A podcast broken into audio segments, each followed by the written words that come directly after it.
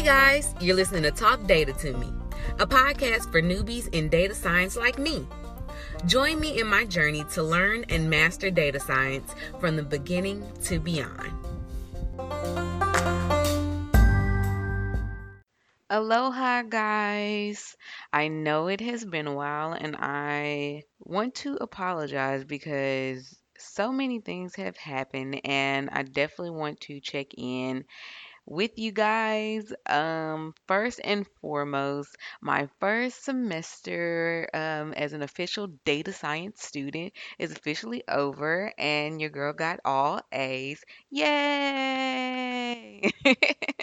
So the next step in my journey is to take my summer semester, which I will go into the courses that I am taking in a moment, and then the fall, and then I am walking across that stage or across my living room if it's still virtual. We'll see on that, but either way, I am still going to celebrate this monumental change and this moment. I have honestly learned so much um, in the past few months, and it has been a roller coaster ride of pure excitement and enjoyment. Two of the ultimate highs that I have ended the semester on are um, two group projects that I was excited and delighted to be a part of. Um, you know, if you are an online student or honestly just any student, for some reason, instructors like to just hand out group projects, and I understand, you know, because when we begin to work at different companies and things like that, teamwork makes the dream work. Totally understood. But I, if you are like me, you aren't the the biggest fan of group projects. But anyway, um, I was excited and delighted because I had really amazing groups, really amazing team members that I honestly think that we'll be able to grow our network from there and we'll be able to keep in contact. But um, on to the group projects that I was a part of, both of them were COVID related, but at the same time, they were actually pretty different. One um, was an analysis on the time span of COVID. And honestly, it was amazing to see the different things that we were able to do in Python. We were able to figure out the mortality rates, the incident rates, figure out the the probability of if someone with COVID would pass or if someone with COVID would recover. It was really awesome to be a part of that project.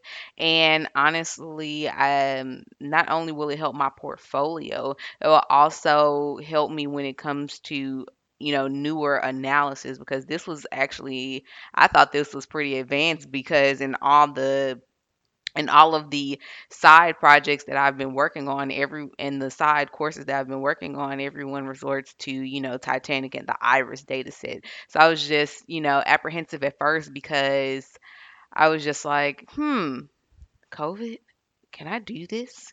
But did it, got an A on it. So so that was really, really exciting. The other project that we were able to work on, which I was very proud. I feel like this was my baby. Like the group was way smaller, and I just went ahead and took the lead on the coding portion of the project, um, while my other teammates took the lead on the paper. And honestly, um, I did it so that I could challenge myself because if you don't challenge yourself, how do you know what it is that you need to grow in, what you need to learn in? I definitely um I definitely was very very proud of this. So with this one it was actually Twitter COVID hashtag tweets. Uh, can you say that five times fast? It was tweets posted on Twitter with um, COVID and coronavirus hashtags. And so we pretty much just analyzed those and we analyzed um, the amount of tweets, the amount of tweets that came from verified accounts, the amount of verified accounts that were involved with those tweets. Because as we know, you know, verified accounts are usually celebrities or usually people who are well known and well seen in the public eye. So, um, them having that impact on their followers and being a part of, you know, posting content about COVID, uh, regardless of whether it's negative or positive, to be honest, but to boost that awareness is definitely important and it's definitely something to look at.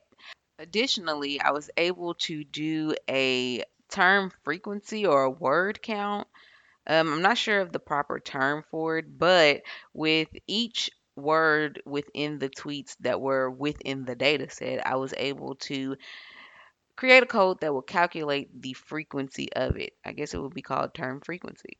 but um, anyway, I was able to calculate the frequency of those terms, build a word cloud on it additionally, I was able to create a sentiment analysis.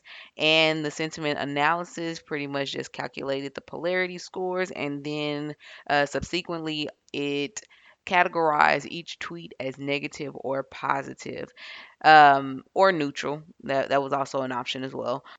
And again, um, I haven't really gotten too much hands on with machine learning other than TensorFlow. And to be able to create this machine learning portion of this project and turn it in and to get an A on the grade and um, to see the instructor's feedback was just awesome, honestly. It was very awesome and it made me feel really great on the inside. It made me feel as if I can do it because, again, I do not have computer science experience. I don't have a background in computer science. I am actually doing a double duty thing right now. I am learning both programming languages as well as the conceptual um, the concepts behind uh, these programming languages learning you know why what the algorithms mean for machine learning, learning what we can do with big data and all that, but no one is actually saying, hey, in Python you can do this, or in SQL you can do this, in X, Y, and Z. So I have not gotten to that level yet. So I, everything that I've done at this point has been building my foundation, and it has been a lot of self teaching. But yes, definitely proud of myself, giving myself a pat on the back as we speak.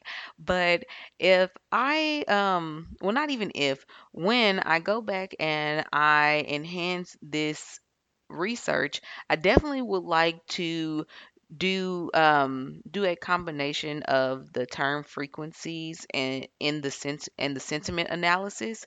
I did see an example where someone did they were able to pull the positive and negative tweets and they were also able to show the relation uh, between the words in the positive tweets, like show the term frequency and then how many times they were present in the positive tweets, how many times they were present in the uh, neutral tweets, and then how many times they were present in the negative tweets. So that's something that I would like to add because I think it would add an extra layer to that research. So now that I am on a mini little break, really little break, um, it's three weeks long and three weeks passes pretty much before you know it. But I do have goals to keep this progress going while also kind of relaxing because I definitely want to make sure that I don't experience burnout and that I am still progressing and have but having fun with my journey at the same time. Again, my master's program is conceptual for the most part. It's a lot of book work, a lot of reading, and not as much coding as I would like to do or um, as a boot camp offers. So I am in the midst of trying to really just build up on build that foundation so that way I am not only job ready but I will be able to do the really fun stuff and just know it like the back of my hand. You know, I know that you know, you'll never really be an expert because technology is always changing. But to be able to know how to do certain things and know how to do cool things, I'm on Instagram, I'm on Slack, and I just see a lot of, you know, the cool things that women in data do, women who code, and just a lot of the different data scientists that I see on Instagram. I think that they are very amazing, and I want to, I, I really want to strive to get to that level. My goal at the end of this three week break is to have some SQL um, some SQL projects added to my portfolio to update my resume because I was a business major, so my resume is more qualitative than quantitative. So my goal is to go ahead and make that transition while I have the time. Um, also, after my resume, I definitely want to take that information and transfer it to my LinkedIn account. Um, I want to make sure that my projects are posted on GitHub, and I've actually created a mini website that is a central hub for all of my information for my LinkedIn, for my GitHub, for just everything about me, my Twitter, um, just a little about me section, everything. I want people to be able to visit that website and really get a good grasp and a good grip of who I am.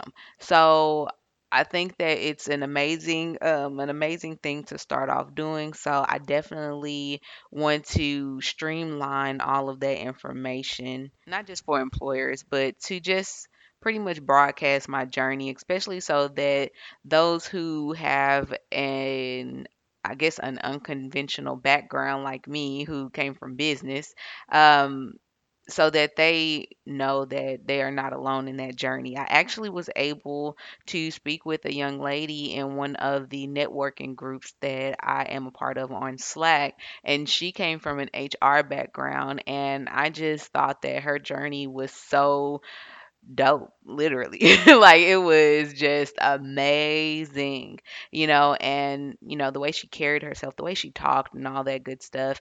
Um, I loved it because she had a lot of confidence and I know that um myself included a lot of, you know, young women or just, you know, people who are new to the data science industry, new to the tech industry and are trying to, you know, pretty much get their steps and, you know, pave their way that we do um I can speak for myself. I, I do get a little intimidated, you know, wondering like, am I smart enough or am I going to be able to get on the same level as these amazing people? So I definitely, definitely, definitely appreciate her for taking the time to speak with me because it was honestly amazing some non-tech or data scientist related goals that I have that will I believe will also help my progress is I don't know if you guys have done it, but ever since we've been in quarantine, I have noticed a peak in my social media activity, and I would definitely like to go ahead and decline that.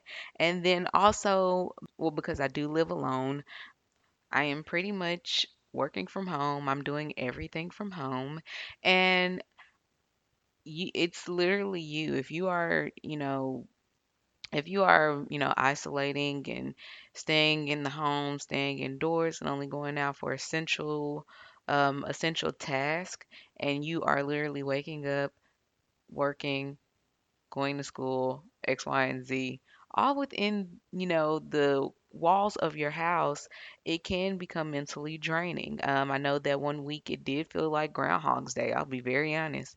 And I want to make sure that I am at the peak of my mental state. So I definitely am making sure that I take the time out to make sure that I'm not just striving for my goals, but to make sure that I am, you know, good mentally and emotionally, you know, that is important, even though we want to, you know, keep going if, you know, you guys are like me.